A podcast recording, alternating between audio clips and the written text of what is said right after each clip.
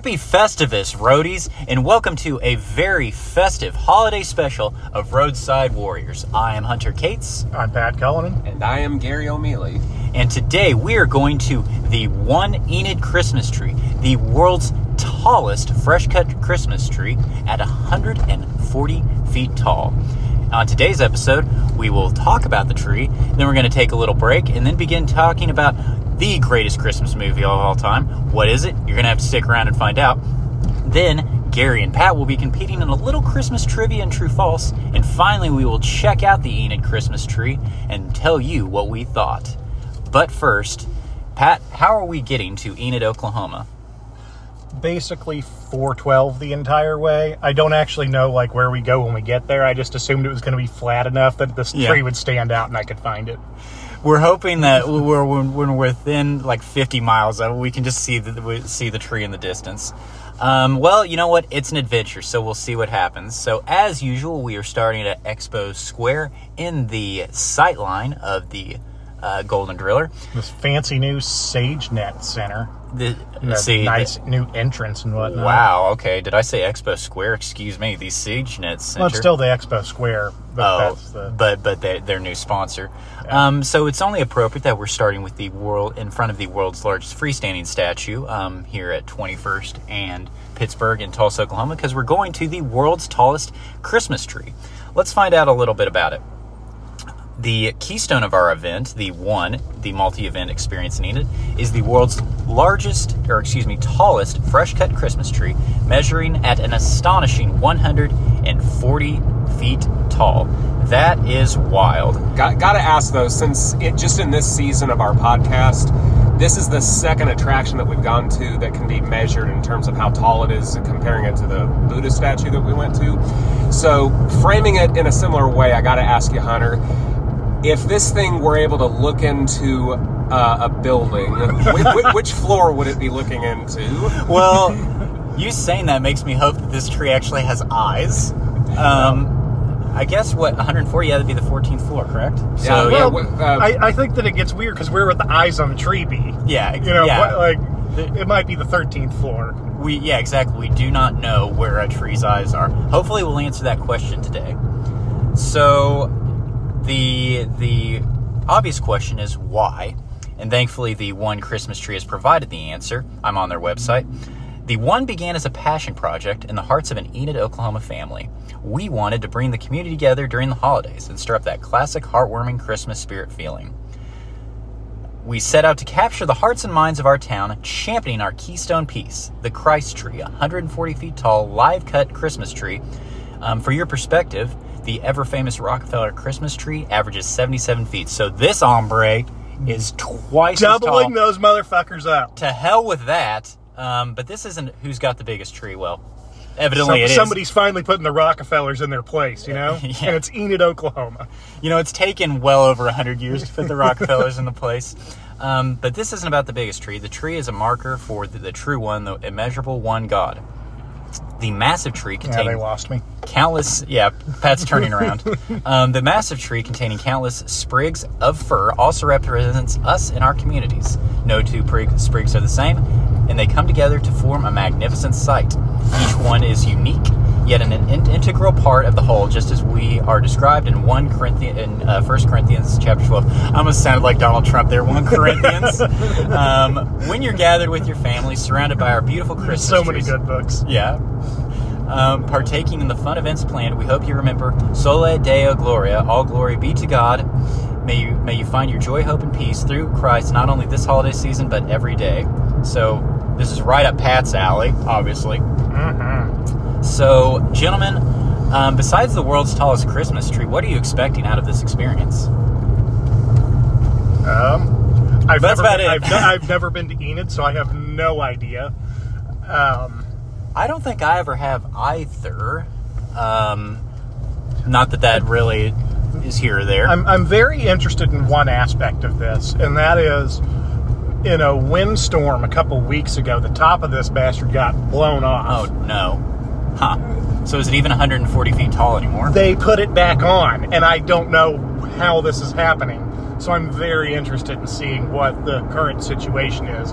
Like if they got people like 100 Uh-huh. feet up in the air with two by fours nailing this thing, nailing to, like back on. connecting it back together, or if it's like, yeah, Kind- what what what did they do? Kind of makes me wish that we showed up for that, for the I repair. I would like to see the repair personally. Yeah, But- Maybe the Buddha statue showed up and uh, lended, lended a hand.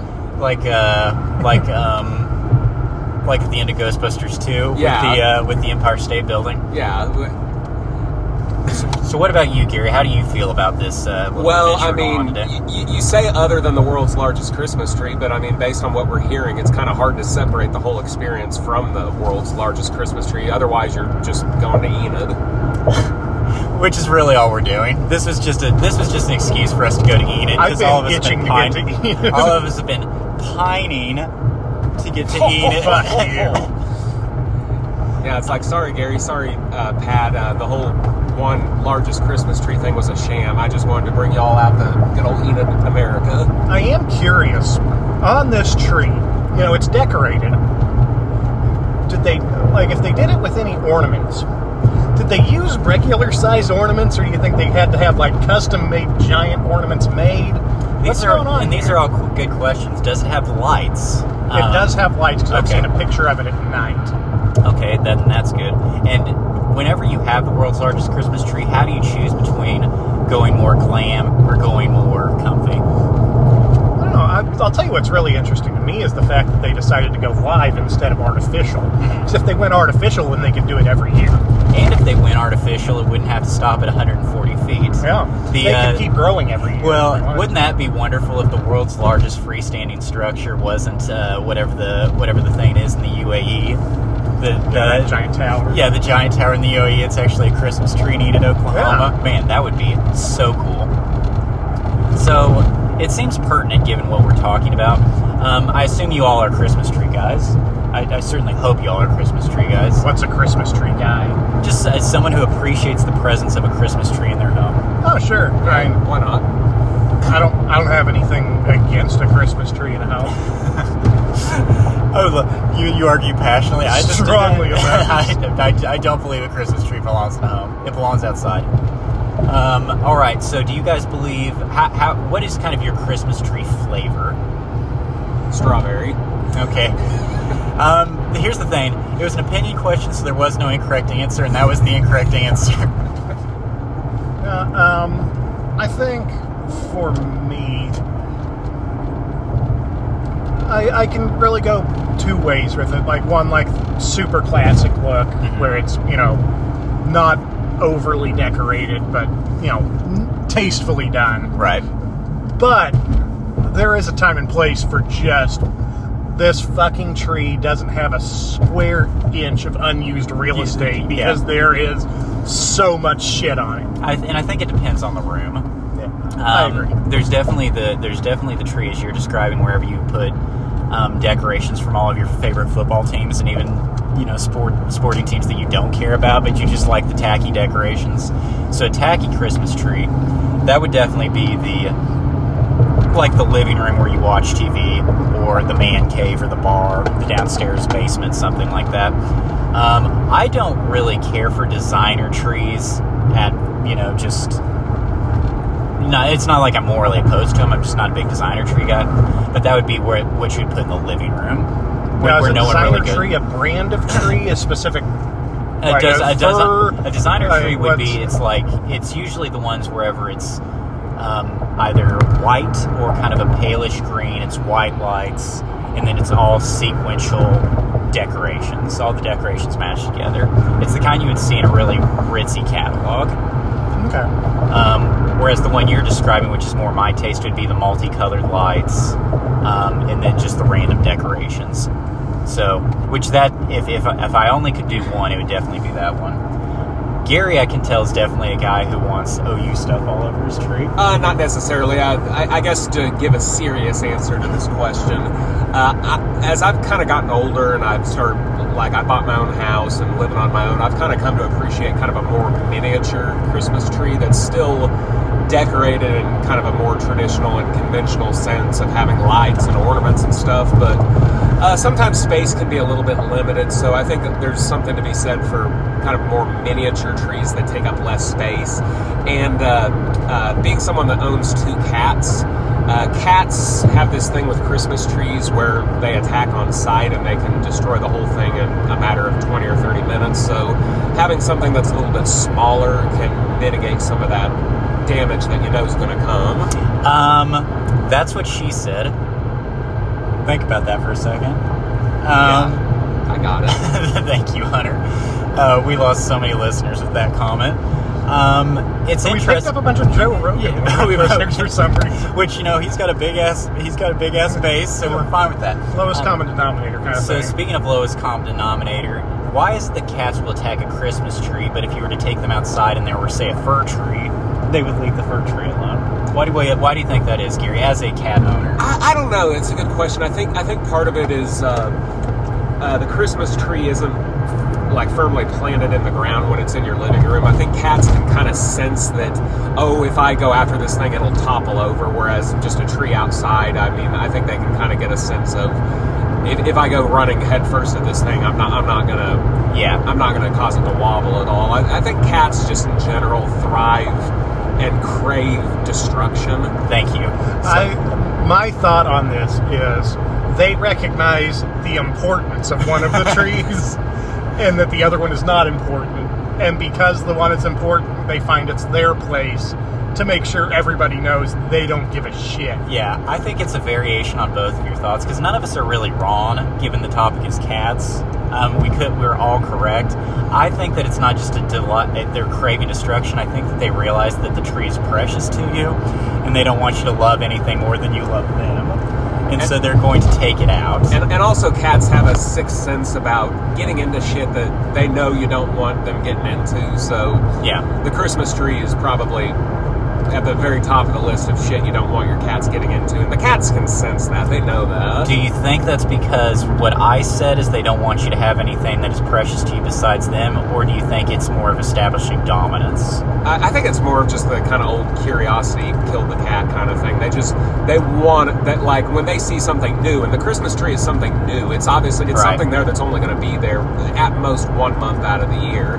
If it's something new, they want to know well what the what the hell is this thing? I got to go check it out. You're giving people a lot of credit that that tree's only up for a month out of the year. Well, so that's what I was going to say. Some people actually have a Christmas room. Um, Woof.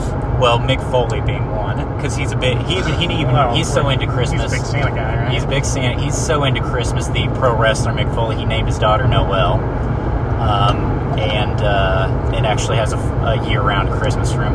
To me, I think that reminds me of the the Christmas classic uh, Elmo Saves Christmas.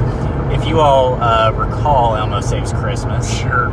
he uh, it, it's kind of it's of the of the subgenre of Christmas movies, the I'm- save Christmas movies. It's I'm the more worst. of an earnest saves Christmas of Actually, guy. that wasn't on the agenda, but we're going to talk about the Saves Christmas subgenre. That's the name of this episode is uh, Roadside Warriors Save Christmas. Um, but Elmo, if you recall, Elmo actually had to save Christmas from himself because Elmo made a wish that Christmas would be every day, and then as a consequence, um, it lost its specialness.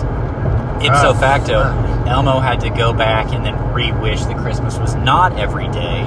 Um, so Hmm. really, Elmo didn't save Christmas; he just cleaned up his, own mess, Cleaned his own shit up. cleaned his own shit up.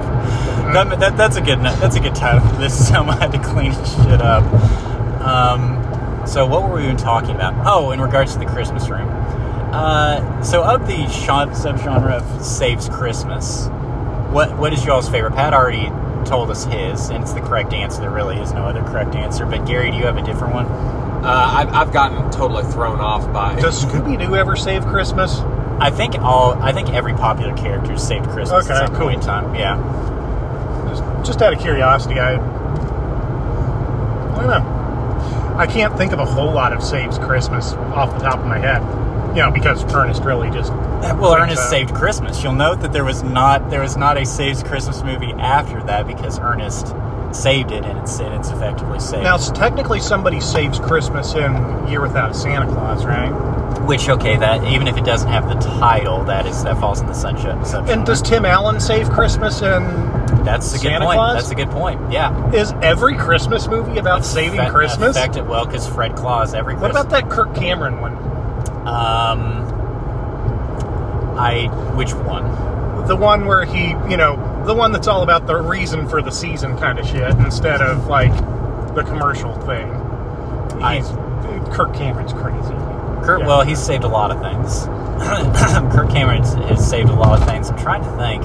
Um, you might be right in regards to majority of Christmas movies are ultimately just about them saving Christmas. Home Alone, he doesn't save Christmas. Yeah, um, Home Alone, he does. He just protects his fucking house. um, people will say, "Oh, Die Hard's a Christmas movie," and they and they think like it.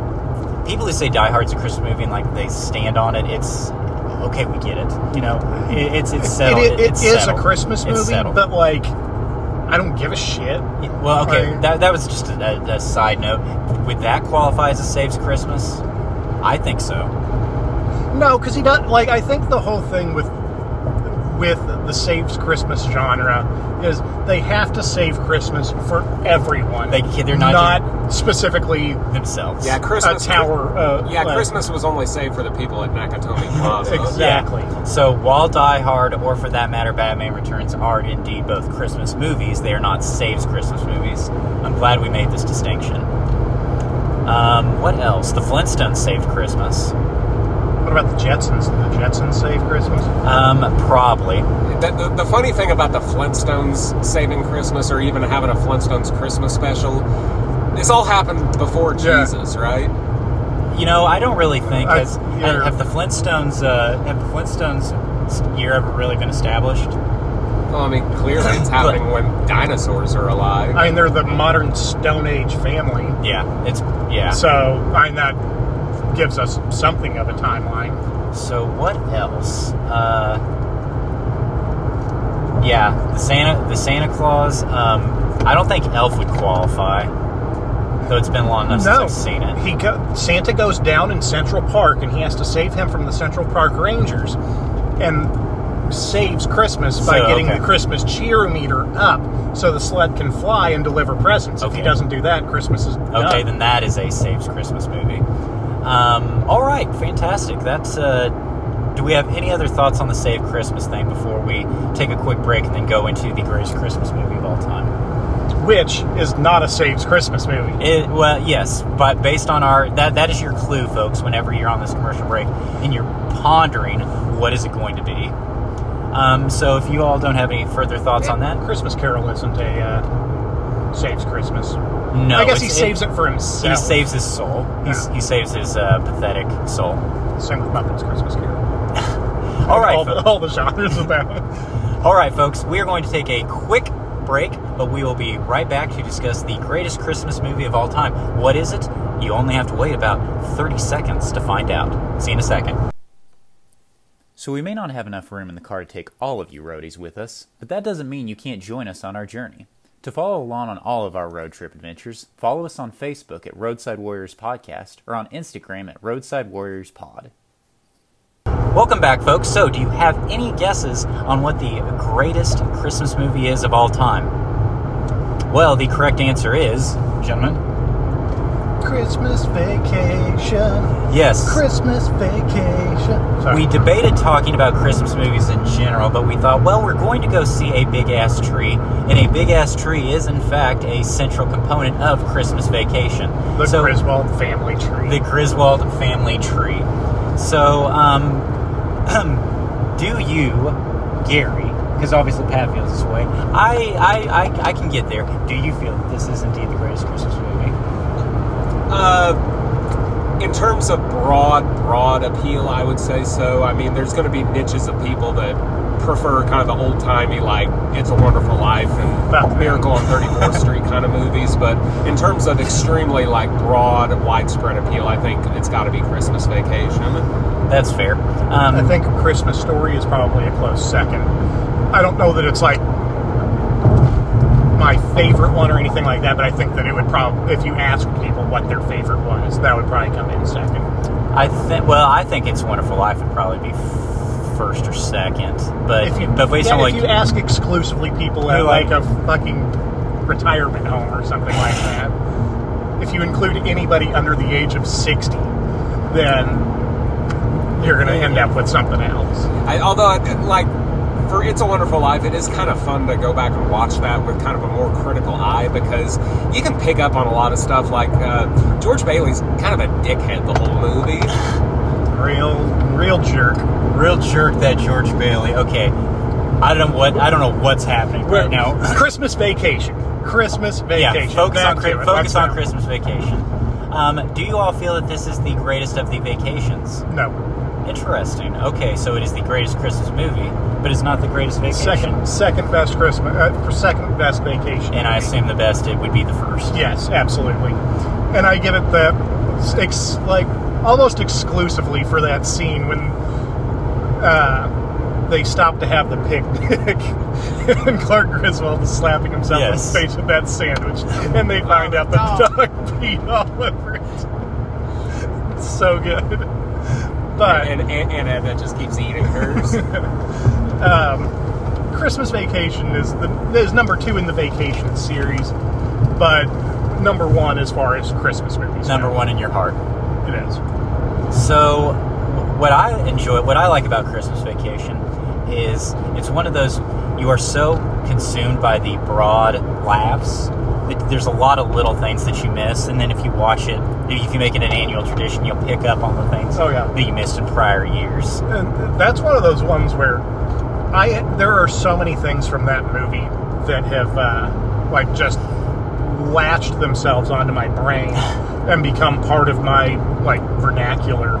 Where I I swear, anytime I'm walking in a uh, large store of any kind, I'll point at something and be like, "I'm gonna get you something." Real nice. like I can't not do it. Uh, for me, it's shitters full. Oh, That that's a, that's that's a nice one to insert in it, basically any conversation. Always appropriate. Uh, since, since Thanksgiving wasn't that long ago, uh, I, I was helping uh, my relatives on Thanksgiving Day prepare their turkey, and uh, I had to throw in a "Save the Neck for Me" Clark. Yeah. like it's the movie is like exceedingly quotable. Mhm. So many quality lines in that. So most of them coming from cousin Eddie because he is Yeah, no, uh, naturally, Incredible. naturally, but really everyone got something. You know, Yeah. every everyone got their moment. for sure. Um, as far as like one of those hidden lines that you may miss the first time is like that time whenever cousin Eddie is is uh, is uh, like patting Rusty, Rust, Rusty on the back, and he's like, "Hey, let's go find your sister." Like something like it's one of those things you may not notice it the first time, um, but then you know during a seventeenth viewing you catch it. But- and just like the little throwaway lines, like when he cuts the rope for that uh, for the tree, like a lot of sap in Yeah, here. a lot of sap. I will say this though, um, the the part wherever he sprays with the experimental spray and then goes down the sled, that's it. That feels like it's a different movie. Yeah, it is a little bit of a. It stands out a little bit from I, the I rest kind of of forget movie. that scene's even in the movie. Yeah, it's not funny, and it and it seems like that even though it is very toilet bowl humor that that movie, it is still smart it's still clever, and that felt very. I, I say this with due reverence. That felt like that felt very earnest. Earnest. That felt very It earnest. Well, Yes. it also felt almost like a shot-for-shot kind of retread of that scene in the original Vacation where he falls asleep at the wheel and they somehow end up at their hotel. the uh, But yeah. that's not us. like I said, uh, it just felt it felt like a completely different movie. But otherwise, um, yeah. Oh, another another line that I feel like we've all used in any context is "I don't know, Margo." Where are you going to put a tree like that, Griswold? Bend over and I'll show you. What I, lot of nerves saying that. I wasn't talking to you.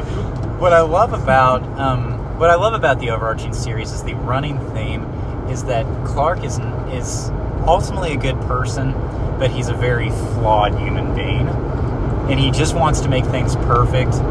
But he is also he, He's also very lecherous. He's not he's not a super faithful person. That scene where he's talking to the uh, lingerie sales Right. lady. Can't see the line, can you, Russ? My wife, rest her soul. The uh, the jelly of the month club. Now, one thing I did notice, um, I was actually watching this last night. In preparation or just No, we just happened to decide to watch that, and I was like, "Well, that's good because I'm going to talk about this tomorrow." So, I noticed one thing when he's when he gets stuck in the attic. Mhm. At one point, his legs fall through the roof Mhm. onto the bunk bed. Why didn't he just finish that out Finish and just get out of the prod. fucking attic? I've I've always felt that way about it. I mean, that. it's like damage has already been done yeah, at this point. Might you're well- already going to have to pay someone to come out and fucking fix that. So just make it one big hole instead of two small ones. The reason being is because that would have deprived us of the much greater gag of him being completely dressed in women's clothing and and, and sitting on the latch. and sitting on the latch, and one can only imagine how painful that must have been. Um, that that their bones would have been broken. Okay, so since you are, because obviously we're all familiar with it, but see, since you have watched it within the past 24 hours, um, besides that, did anything else from this stand out to you that you? Well, I do have another uh, constant comment that I make, which is Not the one team. that I hear from everyone. No, not the team. Um, it's the gift that keeps on giving all year long, Clark. Anytime anybody gets something that's like, Yeah. oh, socks or something like that, Yeah. well, that's the gift that keeps on giving. Right. Like, Um, another, I'm to totally screw this up, but it's something like, you know, gets kicked by a mule, eyes go crossed, Falls down a well. falls down a well, eyes go back. I don't know. I don't know. that I do love when he that same scene that I was talking about earlier, where he and Eddie are walking in that fucking store, and Eddie has to put like Yeah, he's piling up these- 150 Yeah. pounds of dog food on that cart. Okay, I got I got two things. The first one, uh, probably a lot of people probably forget that it actually comes from Christmas Vacation, eh, but it's something that people use all the time. You serious, Clark? So Oh, yeah, say it, say it. That, that's something that you can say in just about any context. It doesn't Yeah. have to be a Christmas No, context. Right. And then the second one is one of my favorites. Uh, early on in the movie, where Clark's still like at work and his boss my walks ass. by and all of his underlings walk by. Merry Christmas, Merry Christmas, Merry Christmas. Kiss, my, ass. Merry kiss Christmas, his kiss my ass, ass. kiss his ass, kiss your own ass. Happy Hanukkah. So Well, and speaking of little things, in that scene, Clark has a Taz mug, and, it's- He does. and it just goes to show. I was and it's, the, and it's the little things. It just goes to show he's such an earnest, dad, not earnest people world. He's such just an earnest, genuine person, and he's just such a dad. but at the same time, he's the last but true family man. He's the, he's the he's the last true family man, but at the same time, he just has a switch, and so that's what makes it so funny. Is he's very much a man out of time, even in 1990, 89. Um, he he's he wants to be the uh, the leave it the Ward Cleaver, like a leave it to Beaver kind of guy, but it's just a, a switch flips, and he's also perverted, and so that's what makes him such a brilliant character.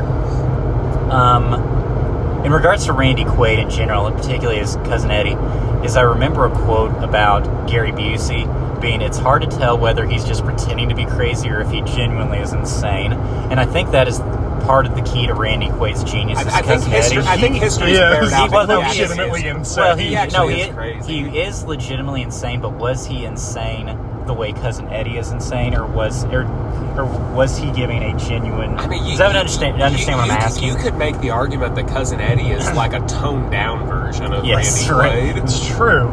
That said, the pilot in Independence Day is that the same character? Is that cousin Eddie? Did he Is it- clean up? Clean up like that's That's that's a good question. Is basically the same. well, yeah, and I, I guarantee that they were just like, hey, we need we need we need a uh, Roland Emmerich and Dean Devlin. We're like, hey, we need just kind of a scruffy trailer park trash kind of guy.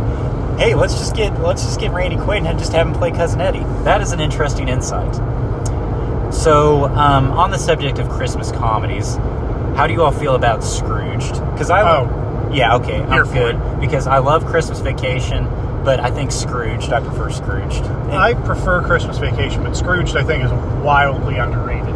No one talks about it. Right. Because Christmas Vacation has more pratfalls. It has that kind of humor going for it. Uh, Scrooge doesn't really have it, have that. But that may have been the, except for uh, Groundhog Day, that would have been one of the last great Bill Murray as Bill Murray performances before he went indie and started, you know, became the West, the Bill Murray we know today. Yeah. As far as just a genuine Meatballs era, Ghostbusters era, smart ass Bill Murray performance, that was Yeah. one of the last and one of the greatest. No, it's definitely uh, awesome Christmas movie. I think that you know, I think that part of what makes a lot of Christmas movies go unnoticed in general is so many of them are just a reskinned version of Christmas Carol. Mm-hmm. So like they all kind of blend together in the end. People don't like pick one out over the others, other than not the Christmas Carol because it's the best. Um, but like, I think that that makes some movies kind of uh, It's, it's cool. well, it's one of those things. You have something that being a Christmas Carol, which exists in the public domain. It is uh, evergreen. It's always Yeah. you're always going to have an audience for it. You don't have to pay the rights for it. So yeah, why don't you just you know rip it off? It's kind of like Hamlet. Is hey, let's rip it off and set it in space or something like that. yeah. So yeah, interesting insight. Um, Gary, would you say as far as the comedies, Christmas comedies are concerned, is Vacation your number one, or do you have any contenders? Well, like I said earlier, I, I can like I like Christmas Vacation a lot in the sense that I acknowledge that, that it has very broad appeal. In terms of my personal favorite, uh, I've latched on to Bad Santa in the past decade or That's so. a, that is a that is a that is a fine choice. Wow. Thurman. what your name is Thurman? Thurman, Merman. Jesus. What is with you and those sandwiches, kid? I don't want any sandwiches. What is it with you and fucking So- sandwiches? See, um, that was a Curly's fries. That movie was originally intended for Bill Murray, and it would have been a different movie. I think it would have been a fine movie. It would it wouldn't have been right. No, Billy Bob Thornton is. He fucking is A horrible person. Yeah. Yeah, that um, that that's a fine choice, Gary. I, I concur with that. Um, can't really repeat most of the lines personally, just because we are talking, you know. But um, so yeah, excellent choice. Yeah, I mean, we, like we're, we're recording a, an explicit podcast where we regularly swear, and like I even I, I don't feel comfortable reciting Yeah. a lot of the lines from Bad Santa. Um, all right. So does anyone have any further thoughts on uh, Christmas comedies? Christmas comedies. I mean, we mentioned it. We mentioned Ernest Saves Christmas, that just kind of in passing. But I'd, I'd say, as far as the Ernest genre, the Ernest style, it's good stuff. Yeah, I, I think that as far as far as uh, where Christmas Vacation is number two in the Vacation series, Ernest Saves Christmas could be gunning for the number one spot in the Ernest series. Well, series. we've talked about this, I, I, and I think it, in the past. I'm a scared stupid scared, guy. Yeah, but like I stupid, can I can see people opting for Saves Right. Christmas. Um, and remind me, Gary, you and Ernest guy or not? Uh, I, I I haven't seen the entire Ernest anthology. but Yeah. I, I've seen Ernest Saves Christmas. I've seen and I've seen Ernest Scared Stupid, but that's about it. Yeah, they're very much meant for children and Or I- us. or immature adult males. Well, it does make you wonder because they all always had bad reviews, um, and so it makes you wonder if had we watched them from a different perspective, coming at them from the adult perspective that they're new at the time. If we had felt the same way, or Well- maybe if you just have a sense of humor and you, you know, don't have a stick up your butt about Shocking, it. shockingly, Roger Ebert wasn't crazy about Yeah. Ernest. Oh, you know, really none of them. Um, they, you know, they always said, "Oh, it's childish, you know, puerile humor." To which I'm just kind of thinking, What there's did a you pl- fucking expect? well, if that is all you consume, then I then I agree with you. It's it's probably not healthy to ex- eh, consume exclusively that style of content. Um, but just as a nice little after dinner mint, uh, an after dinner mint of palate cleanser. yeah, a palate cleanser. nice of Ernest- sorbet between courses. Yes. Ernest is a nice sorbet between between courses. Uh, what else on the Christmas comedy genre? It's Well, kind of light. Elf. I see. this may get me thrown out of the car. I, I'm just not a big Will Ferrell guy. I mean, I can I can see where somebody might not like Will Ferrell. I think that he's pretty funny. I I have over the years gotten had a shocking like change of opinion on uh, Jon Favreau, who I believe directed Elf. Yes. Um, I used to not like him at all, like early 2000s, Right. and over the past shit two decades, wasn't expecting that Yeah, timeline to wild, come up. He has grown on me tremendously, and I really appreciate his Mm. work. And I think that Elf is one of those ones that he definitely uh, did a great job directing it. And I Yeah, um, and well, and it definitely had it, people. Whenever people think of Elf, they think of Will Ferrell and Will Ferrell's performance, but really, a key component of that movie was uh, Jon Favreau's direction, particularly the decision to mimic the Rankin Bass style. yeah, um, which if you watch the Netflix documentary uh, Mhm. movies that movie or holiday movies that made us, um, actually was pretty contentious, and at various points in time it almost shut down production, um, trying to mimic that Rankin Bass style.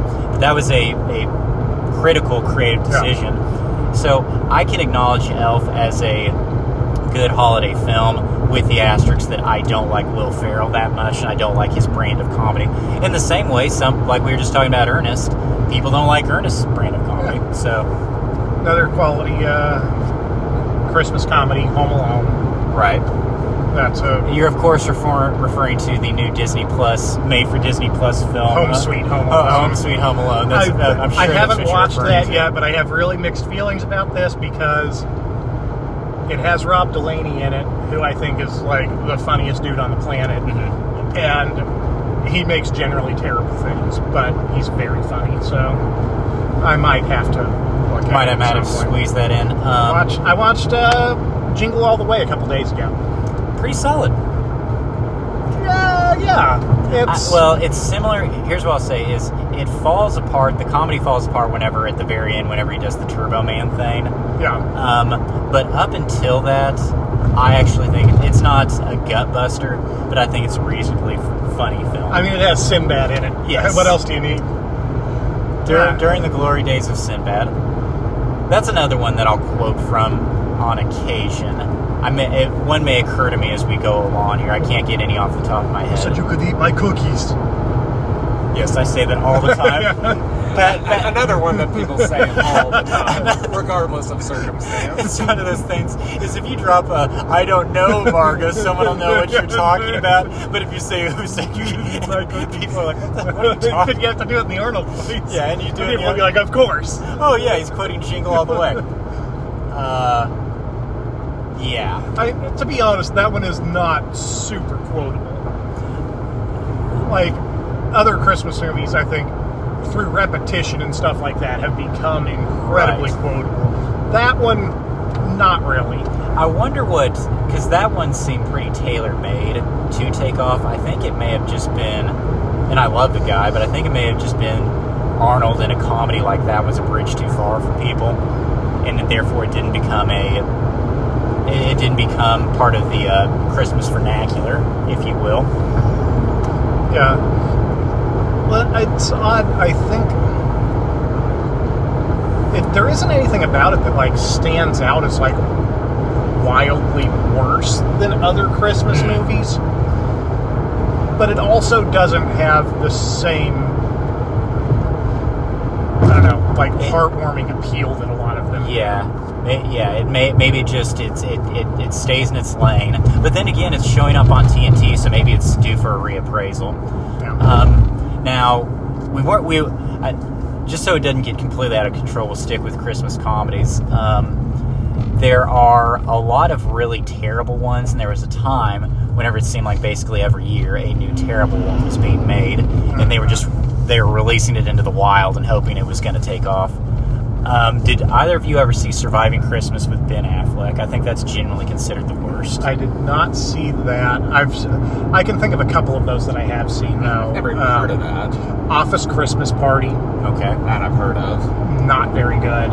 The night before, also not very good. Um, I'll tell you one that's that does not get any real talk, but should Four Christmases. And that's the Vince Vaughn. Vince. Vaughn, Yeah. Reese Witherspoon, Jon Favreau. Uh-huh. Um, very funny. Okay. I was I watched that one the other day and was very surprised at how good it was. Um, also watched that fucking uh, Deck the Halls, with Danny DeVito and Matthew Broderick. Okay. Pretty, pretty Yeah. reasonably solid or It horrible. was pretty Yeah. mediocre. I can see why it's not one that people talk about with any regularity. I think the problem with the Christmas comedy genre is post. You were mentioning how every Christmas movie they want to just rip off Christmas Carol. I think post Christmas Vacation, they all want to rip that off and make it about look at all these hilarious holiday hijinks. What are they? What kind of wacky adventures are they going to get to next? And, and it just becomes a pale imitation that lacks energy. I've got a decent holiday uh, Christmas comedy. Um, I'll Be Home for Christmas, starring Jonathan Taylor Thomas. It's been a minute for me. I remember not liking it, but do tell. No, it's uh, it's it's reasonably funny. He has a uh, Santa suit like stuck on him out in the desert and has to work his way uh, work his way home. I I think the way to to as I said to make a good one is to not either rip off something that worked before, i.e., Christmas Vacation, and try and just do, hey, it's wall to wall hijinks. The ones that stand out are each very individual. So, a Christmas story, that's not really a, a wacky wall to wall hijinks kind of comedy. It's just more of a situational, um, something that pretty much any child can relate to and their parents as well. So, it has generational appeal. Whereas Vacation is more your wacky hi- hijinks, and then Bad Santa is more just hard R rated. Um, Yeah. yeah, ma- mature humor. Um, so the way to distinguish your comedy, which shouldn't be surprising, is to just make something unique.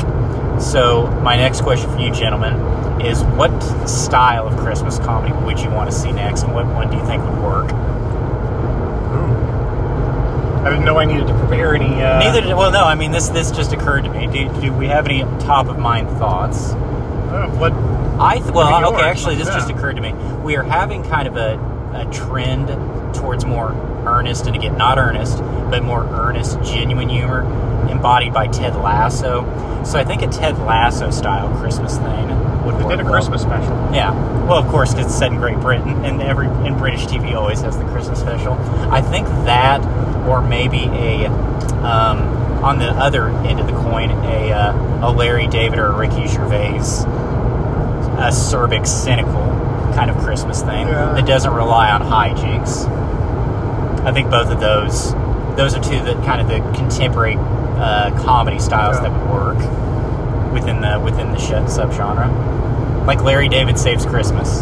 Who wouldn't show up for that? Oh fuck! I'd watch the hell out of that. Uh, um, La- Larry David shows up with a sack full of toys, and then uh, what's her name, Susie from uh, uh, Curb Your Enthusiasm, just goes, "That's it, Larry. Get the fuck out of here." All right. Um, any further thoughts on either Christmas Vacation or Christmas Comedy, gentlemen? Before we take a pause for the cause. you know, I do feel like we've really failed on one part of the Christmas All right. vacation discussion. yes. The fucking lights.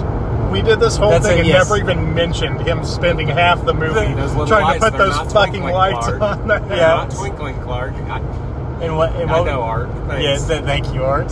And then actually, that's when Cousin Eddie showed up. Yeah. I wouldn't be any more surprised if I found. Oh wait, no, that was later Maybe. If I, I woke up with my head. okay, yeah, that. Okay, yeah, uh, But yeah. I, well, oddly, like last night when we were watching it, I mentioned I was like, why didn't I get a standing ovation and cheers and like people crying when I finished putting the lights on our house? And Liz rightly told me she did actually quote the movie, and I didn't even think about it. So you know, Which is the greatest gift of all. yeah, And, and it's a gift that keeps on giving. yes, that is. Yeah, she got you something real nice, Clark. Yeah. Um, all right, ladies and gentlemen, we'd love to hear your thoughts on the greatest Christmas comedy of all time. So shoot us an email at roadsidewarriors at gmail.com. But don't go anywhere because when we come back, Pat and Gary will be competing in some Christmas trivia and true false. Stay tuned. Hey, roadies. Hope you're enjoying our most recent adventure. Do you have an idea for a future stop for the Roadside Warriors? Hit us up on any of our social media and let us know.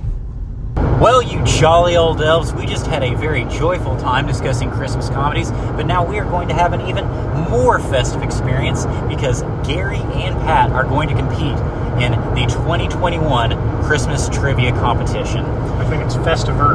Yes. more festive. Festiver. Yes, festivalist. uh, so the thing about this is there are a lot of Christmas trivia's, and what I discovered is they were either too easy or too hard. So naturally, I opted for too hard. And what makes these even better for our two competitors is that they are not multiple choice. So I will try and uh, do what I can to help them out um, where necessary, but I'd really rather just this be a stream of consciousness. Pat and Gary just go for broke, no options, no choices, just see what they can come up with. So, gentlemen, are you ready? Let's do it. Ready as I'll ever be. Okay.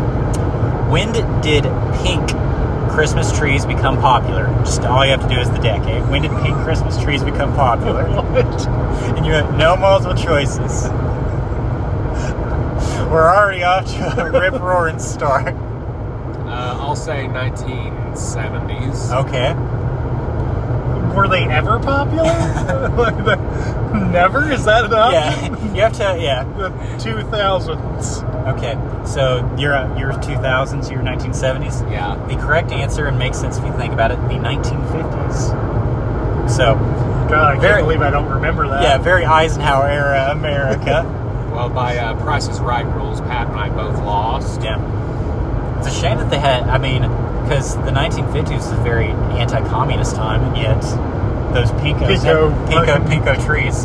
Um, okay. What is the, this is going to make you guys puke. What is the highest grossing Christmas movie of all time? the answer carried out the question, and your Pat's backseat's now covered in vomit. So, highest grossing Christmas movie of all time? Yes, and and to clarify, this is a Christmas movie, not a movie released during Christmas, so it's Okay, not going to okay, be like so, so it's not not, gonna be Die Avatar. Yes, not Avatar or something like that. Um, a Christmas movie highest grossing. Highest Disgusting. The answer. Here's your, here's your one clue: is inflation is going to play a role, and worldwide grosses are going to play a role.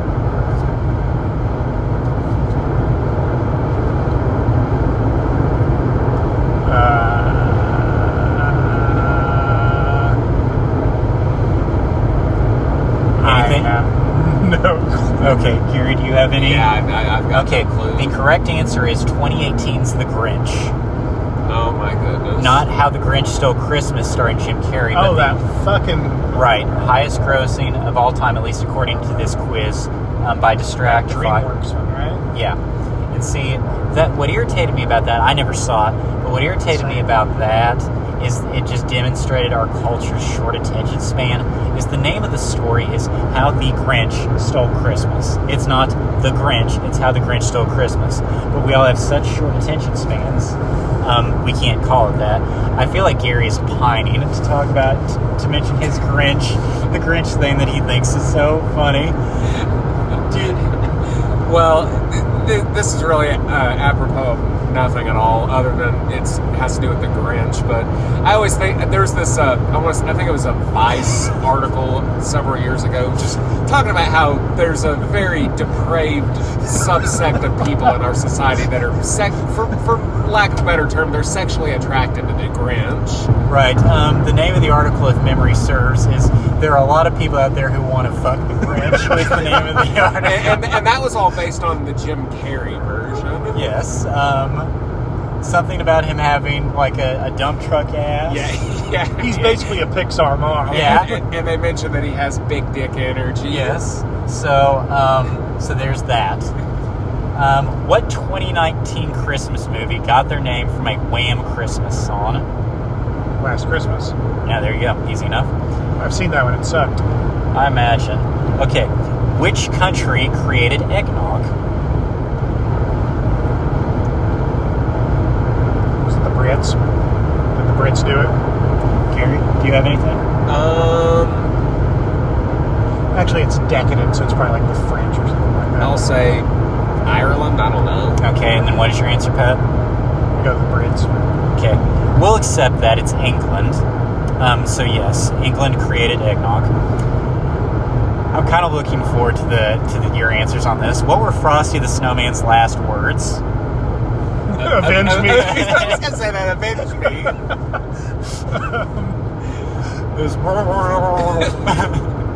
I'll be back again someday. yeah, I mean that's that's the correct Yeah. answer. Yeah, avenge me. okay, this is kind of You know, real quick. The song specifically talks about this. Frosty was like super anti-police. He fucking hates that cop. interesting. All snowmen hate cops. Just throwing that out there for everyone. Frosty rolling around in an in, NWA Yeah, exactly. Yeah. That's um that's an interesting insight. We're gonna have to look look further. All my that. snowman homies hate cops. Yeah. Uh, okay. What are the most popular Christmas colors? Green and red. Uh, two two more. Uh, White. off green and off red. See, Green, we've, red. we've we've had some quizzes before where everyone would assume that yeah, Okay, like so it's true false and the answer's neither. green, red, white, purple. Green, red, gold, and silver. Okay. Sure. What I love about this question is um, it is extremely specific and it is not multiple choice. When did Charles Dickens publish A Christmas Story or A Christmas Carol? Now, the answer they have is the exact year. I will only ask that you guys provide the decade.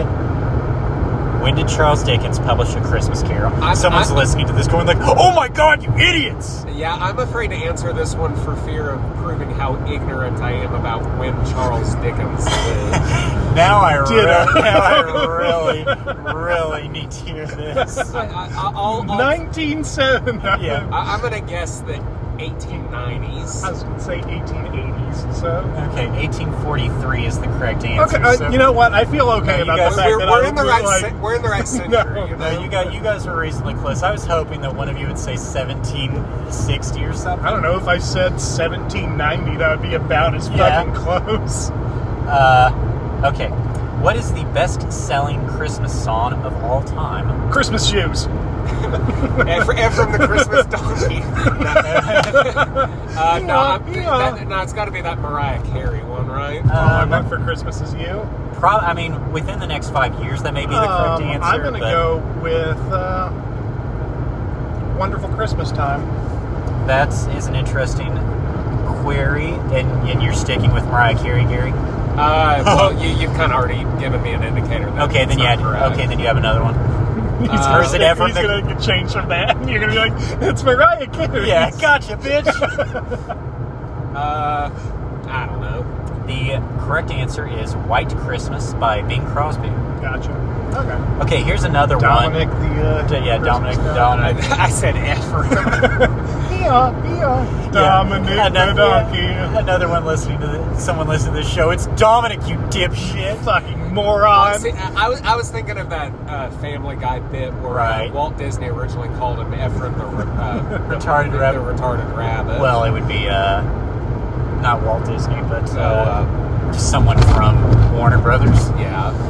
Um, okay, this is another one that would desperately, desperately needs multiple choice, and yet there aren't any multiple choices. What is the Dutch name for Santa Claus? Fuck. Just go for it. Just dive right in. Uh, Santa Claus. Um, No multiple choice, and I could, I could like make stuff up, and then you guys would, you know, inevitably guess which one is correct, just because Velschnickel. Velschnickel.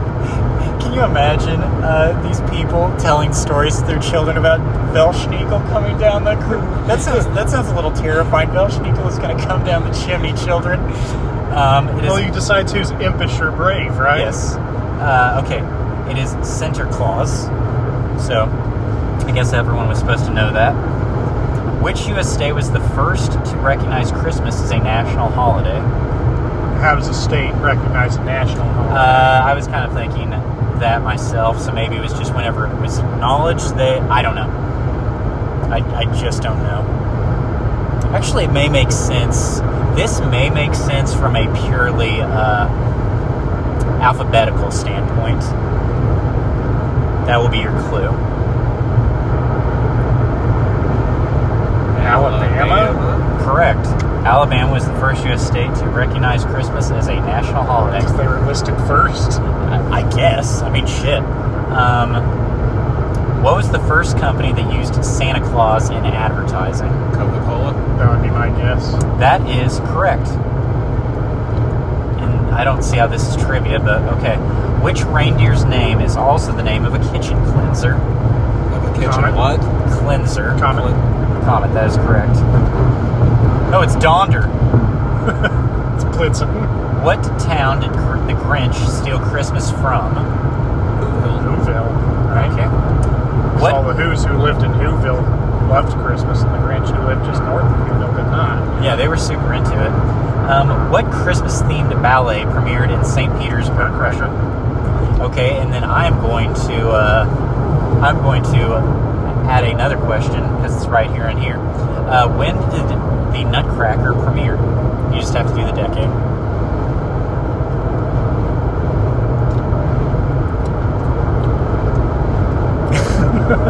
Anyway, Nutcracker premiere. Uh, 1790s. I'll say the 1820s. It is the it is 1892. So there you go. These are starting to get really easy. What does Ralphie want for Christmas in a Christmas story? Red Rider BB Red gun. Rider BB Well, this is ridiculous. It says a blowjob.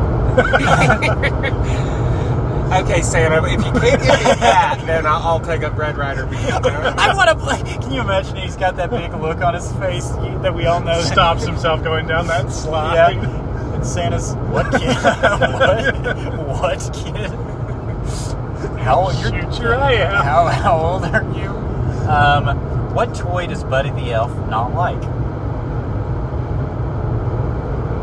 Uh-oh. Jack in the Box. Okay.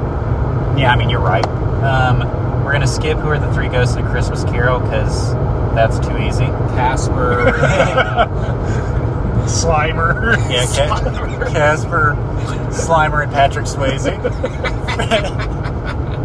I would watch the shit out of that and Patrick Swayze from the 1990 classic Ghost. oh, I was hoping you'd be Dalton from Roadhouse Or Ghost yeah. It's such a strange movie. um, what did Lucy want for Christmas in a Charlie Brown Christmas? To be loved. Uh, Well, this is Lucy, remember, so she doesn't give a shit about that. inside Hunter. She puts out a, on a false front. Yeah. Um, yo, I have no fucking clue. uh, I, I don't even remember what a kiss from Schroeder or whatever. Probably real estate is the answer they have here. Um, What's fucking mobile? What's what's the first rule in the Code of the Elves? Don't talk about Fight Club. Correct. Don't talk about Elf Club. Treat every day like Christmas. I'm going to ask this one. Uh, again, this is another one. No multiple choice. Who created the first Christmas card? Hallmark. It's a name of name of a person. John F. Hallmark. Yeah, Something that- Halls. yeah, that's what makes this so stupid. His name's Henry Cole, and so oh yeah, of course. Can't believe I didn't fucking know that. Where was that in history class? Okay, this is pretty good. In the song 12 Days of Christmas, what is given on the ninth day? Uh, Lords Nine of Ladies Leap. Dancing. Or, uh, Gary is correct. Nine ladies dancing. Okay. A uh, little bit of trivia here. How many lights were used on the Christmas vacation house? And I will give you three options 15,000, 25,000, 35,000, or 70,000. 25. I'll say, yeah, I agree. That is correct. Uh, But, but those little, all those 25,000 lights, they weren't twinkling. what is the Christmas tree capital of the world? And you guys just have to name the state. I'll give you the city, but you guys just name the state. Christmas tree capital of the world.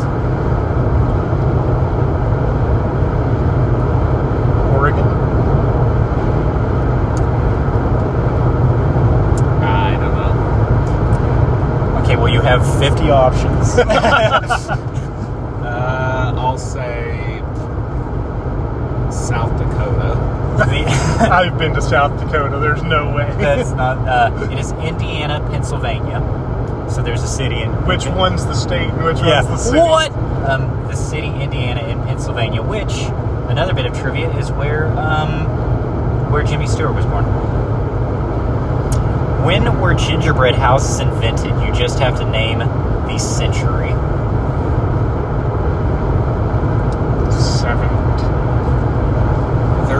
BC. it was invented by the uh, Flintstones. Uh, Pat was close, the 16th century. Oh, I thought if anything, I shot fucking early on that one. Yeah. Huh. Let's see. Some of these are pretty lame. See, it's just what was the most popular toy in 1984? How's that a Christmas question? White, right? I have no idea. Uh, Cabbage Patch Kids. Of course. Um, okay this is kind of interesting. Which president declared Christmas a national holiday?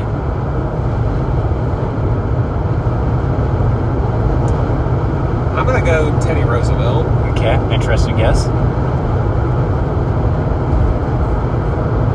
Franklin Roosevelt.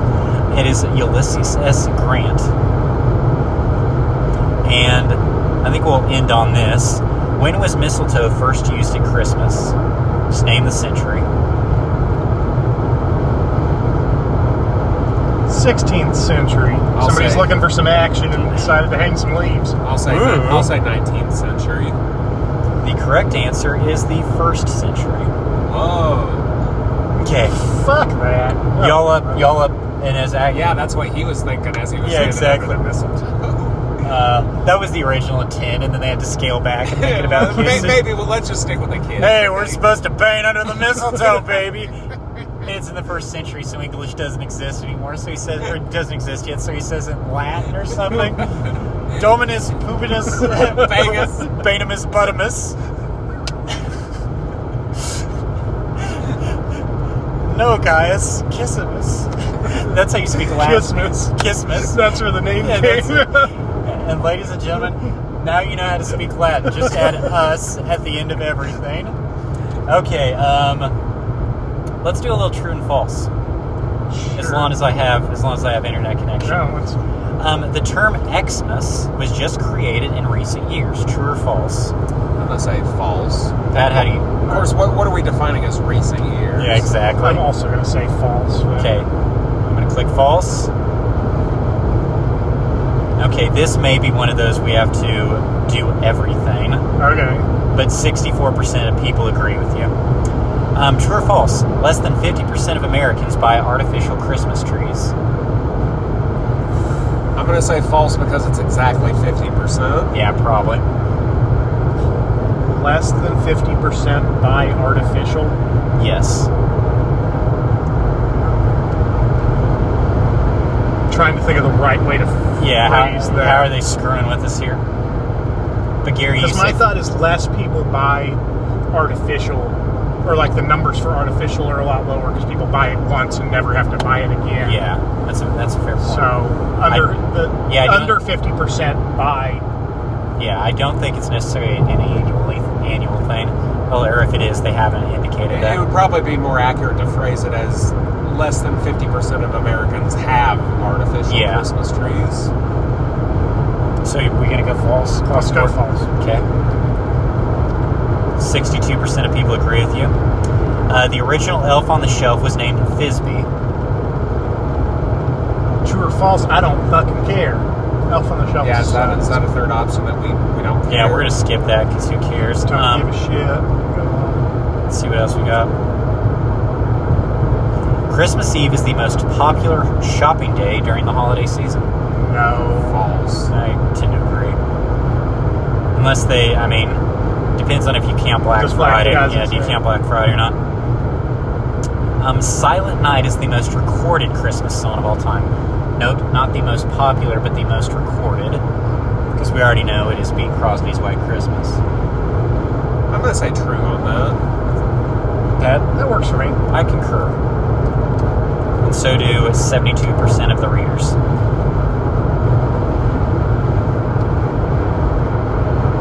Okay, true or false? Oh, okay, that's stupid. Tell me more. It was. It said Bing Crosby played George Bailey in It's a Wonderful Life. Was the question? Well, you know, Mr. Potter. there you go. That, that was a flawless uh, Bing Crosby. Ladies and gentlemen, if you ever wanted to hear Gary as Bing Crosby as George Bailey. Okay. This uh, this is a pretty shitty little true false. True. The, and then like hundred percent of hundred percent. Americans collectively spend more than one trillion on holiday shopping each year. One trillion what? Yeah, exactly. One trillion Bitcoin. One trillion dollars. U.S. dollars? I believe so. Okay. Because it has the US dollar sign, Okay. so I can only assume. But with inflation, that may mean that they only spend like 500. I'm gonna say false. Gary. I'll, I'll say true. Oh God, what do What I do do? I'm gonna go true.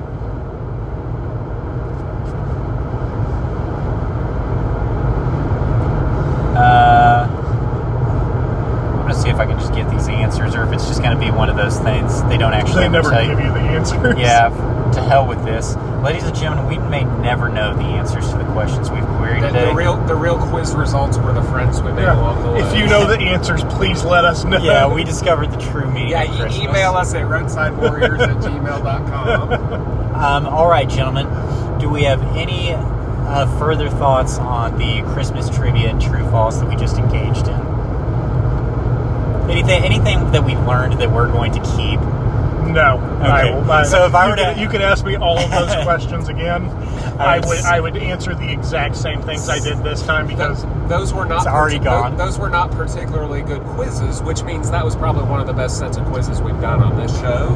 No joke, because at least these actually had answers that were consistent with what they were actually asked. that last one didn't have answers at all. And, and still, it's yeah. one of the best quizzes we've and had. yet it is still one of the best quizzes we found online. I think what we've learned uh, today and uh, over the course of this program is there actually is a huge uh, market for quality quizzes and quality trivia. Apparently, there's a huge market for terrible quizzes too because there are a lot of those. And Yeah. people must be taking them. So Yeah, well, we are. Yeah, we are.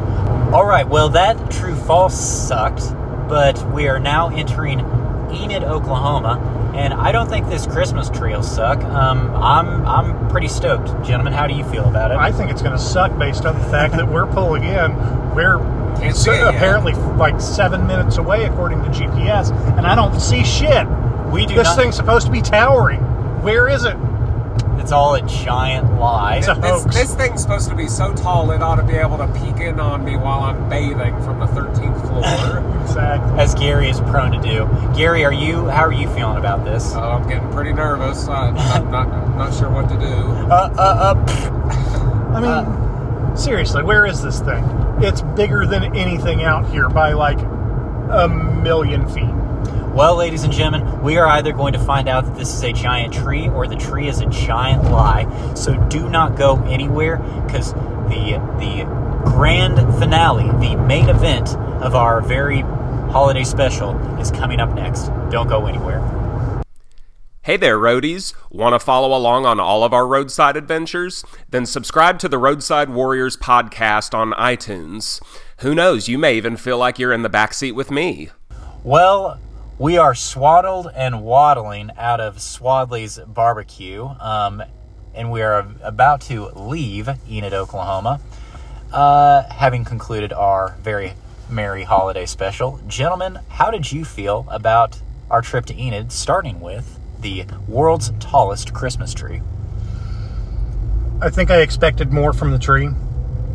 It was it was tall, It was a tall tree, yeah. but was that, uh, was it like impressively tall? I don't know. The um, the driving up to the tree was not super impressive. It just looked like a tree, right?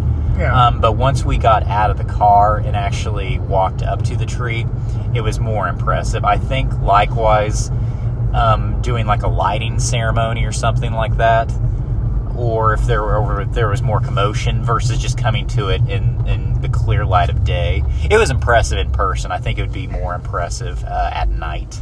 Yeah, coming to see it at high noon probably didn't give us the full potential of what the one Christmas tree can be. I mean, as far as we could tell during the bright daylight, it was just a really tall Christmas tree that probably stands out a lot more with its majesty at night, as Hunter's saying. to And answer a question from earlier, it did. It was decorated with larger than normal ornaments. yes, about head size ornaments. Um, some fast facts is it is what 26 feet in diameter. Um, I think we already mentioned 140 feet tall. It is actually uh, from California. The tree, they got it from Shasta National Forest. It drove here over Uh-huh. 1,800 miles through six states, which Yeah, so they, they was not surprising to find out. so yeah they don't have eyes, but they do have legs, and they do have driver's licenses. And I, you said, tw- yeah, okay. I was trying to. It was 26. I was trying to remember that thing correctly. That stupid sign. Yeah, I think also the um, I think because for context, the tree there's a, there's a bunch of smaller trees leading up to it, which is a nice you know scene, but it's basically in a parking lot. This tree, so I think I was kind of hoping we would go in and be in the middle of a park or something Yeah. like that, or at a or at like an expo square kind Yeah, of at a convention center. They did have some sort of winter festival thing Mhm. set up with ice skating in a very small ice rink. Yeah. And some sort of Christmas market situation that was less than stellar.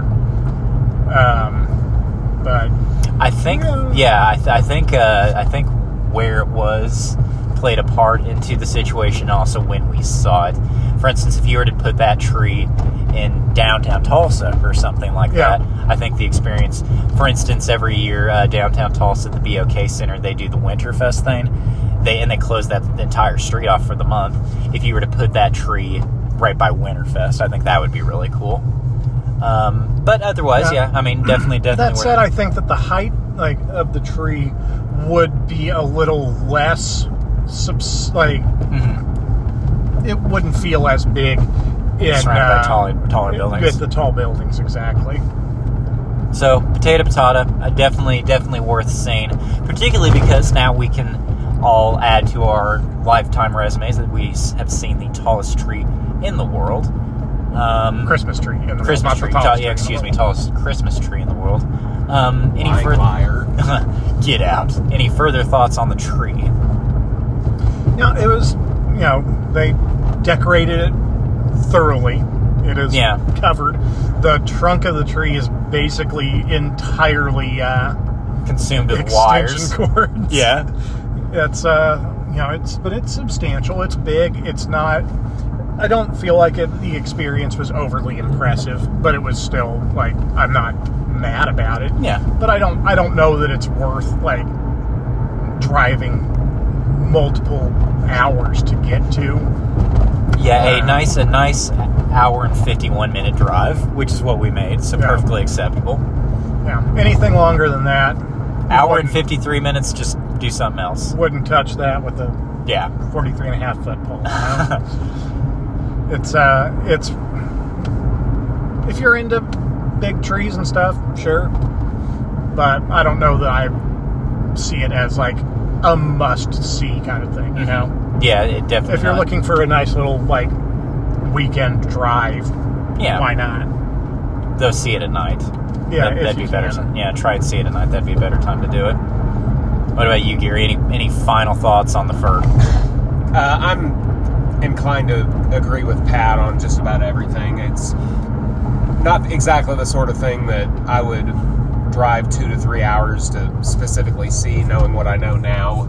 Uh, I would definitely make sure that you kind of have other things to do in the Enid area that you're kind of planning your adventure around as well. Uh, Can't imagine what those would be. yeah, uh, that'll that'll be for uh, our roadies to figure out when they uh, make their Yeah, if traveling anybody's got plans. anything good in Enid, let us know. Well, we can we can return if we have to. We'd be happy to do it. but man, uh, I don't know. I didn't see a lot that was uh, a lot of attractions. Yeah, Enid's fine. Uh, I guess I'm sure it's a fine place to live, but everything is a chain. There's Of some sort. yeah, everything is. There's nothing local about it. it. It's bigger than I expected, but like also for something out in the middle of uh, Oklahoma like this, there just isn't a lot of local flavor anything. to it. Yeah. Well, so speaking of local flavor, um, we went to Swadley's Barbecue for lunch, thinking that this was going to be a local, you know, hole in the wall barbecue joint, when in fact it's just part of a chain. Um, so, what did y'all feel about? Uh, how did y'all feel about Swadley's? The food was fine. The experience was miserable.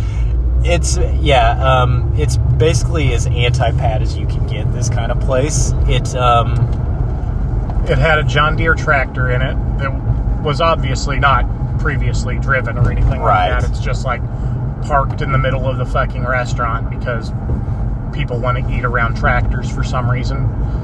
Um, just to add add, add a little ambiance.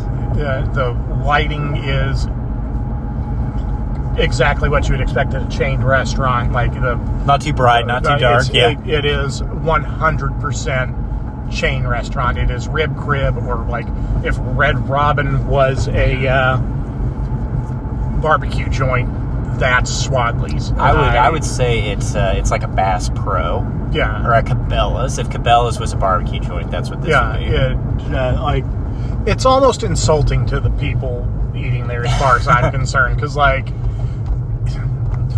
Yeah, you're eating barbecue. You want this kind of stuff, right? Yeah. A lot of wood. This is what you paneling barbe- and stuff. Yeah, Here you go. That's what people that eat barbecue like. Yeah. fucking person that likes barbecue. They Like, yeah, uh, they there was also li- sorry, I'm I'm distracted by a sign that says Leonardo's Museum, and I'm curious what the hell that would be. We'll have to come back. Yeah, I guess so. Um, yeah, it was. I think the way we put it is, it was a very inauthentic experience trying to recreate an authentic one.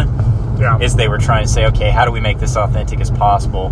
And ironically, that made it less authentic. But the food was fine. like I'm sure in the back there's some like the servers have KPIs or some shit Yeah, exactly. they're like trying to meet, you know, using all of the like business terms instead of like just being a barbecue. yeah, restaurant. exactly. I was actually because I.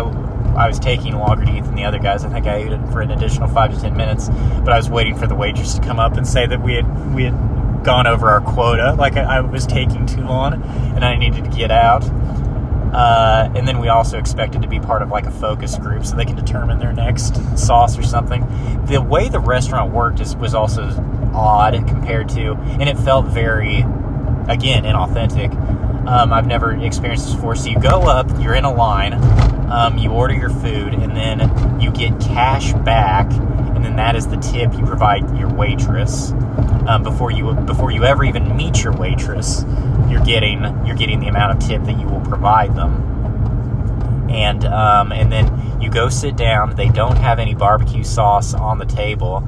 They may have had a ketchup bottle. They no, I don't think so. Okay. They bring it all to you in little cups. Okay, yeah. So They apparently have a pickle bar, but you can't go yourself. well, They- and I wonder if that's a COVID thing. It was behind the wall, like where the servers, only the servers were going. Like they still had a fucking salad bar that people Uh-huh. were going to. Okay, that's fair. Where I watched a kid take an entire bowl of beets. I think that was probably Pat's last straw. Pat was already over this place, and then he's he's sitting there watching a kid go to a salad bar and get exclusively beets. like a fucking overflowing bowl of beets. And, and here's the thing: they were probably at, at corporate headquarters, Swadley corporate. They were like, "These beets just aren't selling until this kid comes in." and now they now their fucking metrics are all off. Yeah. They're looking at the data. Wow. The beets are flying. Yeah, the beets are flying off the shelves all of a sudden. The uh, so what? I mean, oh, okay. So anyway, you sit at your table, and then the waitress comes by and says, "Okay, what kind of barbecue sauce would you like? We have sweet, smoky, spicy." And then they just bring them out to you in these little cups because I guess they're afraid you're going to consume too much. Yeah. But then you wind up. You I mean, that was also- more than I would also, have had. Yeah, you also get your drinks that way Uh-huh. instead of having a fountain where you go and get it yourself. Mhm. They bring that to you, and yet they still have this salad bar, which the amount of money that you're losing from a fucking drink dispenser compared to what you're probably losing on that salad bar. Well, the salad bar was five dollars for a single trip, which to me was pretty jaw dropping, and then ten dollars all you can eat. yeah, but So- I mean, one of those drinks is probably three bucks, and the cost on one of those drinks is like six cents. Right. And, and it's one of those things, and they're de- I mean, they would definitely be able to show us the numbers on all of these Oh, things. All we all we are is you know spitballing. And then they had one TV that was constantly upselling us. I love it. We're talking we talk more about Swadley's than we have about the damn tree. it was a Um, bizarre experience. yeah, it was a bizarre experience. Um, but anyway, what the hell was I talking about? Oh, they had a TV The- with the it. Was, cor- it was like a corporate training video. yeah, exactly. They had a TV that would essentially functioned as a corporate training video. And they were really pushing for their stuff to be taken on picnics on that Yeah. thing. Uh, which I, how many people are having picnics? That's like a big market for them to corner. the, it essentially was the entire video was just all the other ways that you can uh, And the different you- you Swadley's locations. yeah no i wasn't even going to say the different ways you can eat swadley's food. The different ways that you can interact with their brand was the best way to describe that video. And there are a few um, there are a few locations in oklahoma that are called foggy bottom kitchen or something which appears to be a straight up swadley's resort. There's so much about this corporation that I yeah. want to know more about, but I also kind of want to block it all out Yeah. and never think about it again. Well, it just goes to show you that uh, you know living in Tulsa, but this place is an Oklahoma company, an Oklahoma chain. We had no idea it existed until today, and it sounds like it's actually large chunks of the state have been cornered by Swadley's, and we had no idea. Yeah. That said, if y'all want to sponsor the show, Swadley's wants to sponsor the show, then we can change our opinions lickety split. So by all means, I, either way, dedicated roadies will recall from uh, our Bixby Barbecue Festival episode that we have a kind of a high standard for our barbecue. So The if- fact if- that we're not complaining about the quality of barbecue tells you that it wasn't bad. yeah. It's just weird. Yeah, just the the the, the way that they provide the, the whole dining experience was very strange. Uh, any any further thoughts on Swadley's, gentlemen? I don't think so. Oh, they had free ice cream. Oh, they yes, they and so that was another thing. Is the waitress said, "Oh, would you guys like some dessert? We have blank, you know, cake, peach cobbler, brownies, etc., etc." And I had already heard her. I'd already heard her say that they offer complimentary ice cream to somebody else. Yeah. So very very strategically waited until she said said no one knows." and then she's like, "Well, what about some complimentary ice cream? Hell yes, thank you. We'll take it." Yes. You know, you got because they they try and slip that one by you. You know, where it's, you know, oh, you want to you want these desserts that you have to buy? Oh no. Well, what about the free one? Deal. And then Pat almost screwed up. Pat very well may have ruined complimentary ice cream for everybody because the machine went haywire. At least that's what he claims. No one actually saw it, but the machine went haywire, and then he wound up having basically seven inch uh, seven inches of complimentary ice cream. And I guarantee that that's going to wind up on their daily report. The, we have no beets and and, and and no ice cream left. No complimentary ice cream. Account account number four five seven nine Yeah. two three six got extra ice cream. Yes. because we're a number to them. Profits are down 0.06%. I want to know why. Yeah. Well, you see, there was this guy Kid- at the ice Beets cream Kid like ice cream guy. So yeah, well, you know, stick it to the man. That's what Pat was really doing. Isn't it? He didn't even want more ice cream. He just wanted to stick it to the man. It, it was it was an act of civil disobedience. Yes. Absolutely. It was a snack in. Uh, okay. So, anything further? Big okay, tree, here we go. pretty good. Big tree, pretty good, Swadley's weird. but pretty okay. Christmas Vacation, best Christmas comedy. Um, Dominic the Christmas donkey, not Ephraim the Christmas donkey. yeah. Christmas shoes. We didn't discuss this, but I just have to throw it out there. The single worst Christmas thing ever created in ever.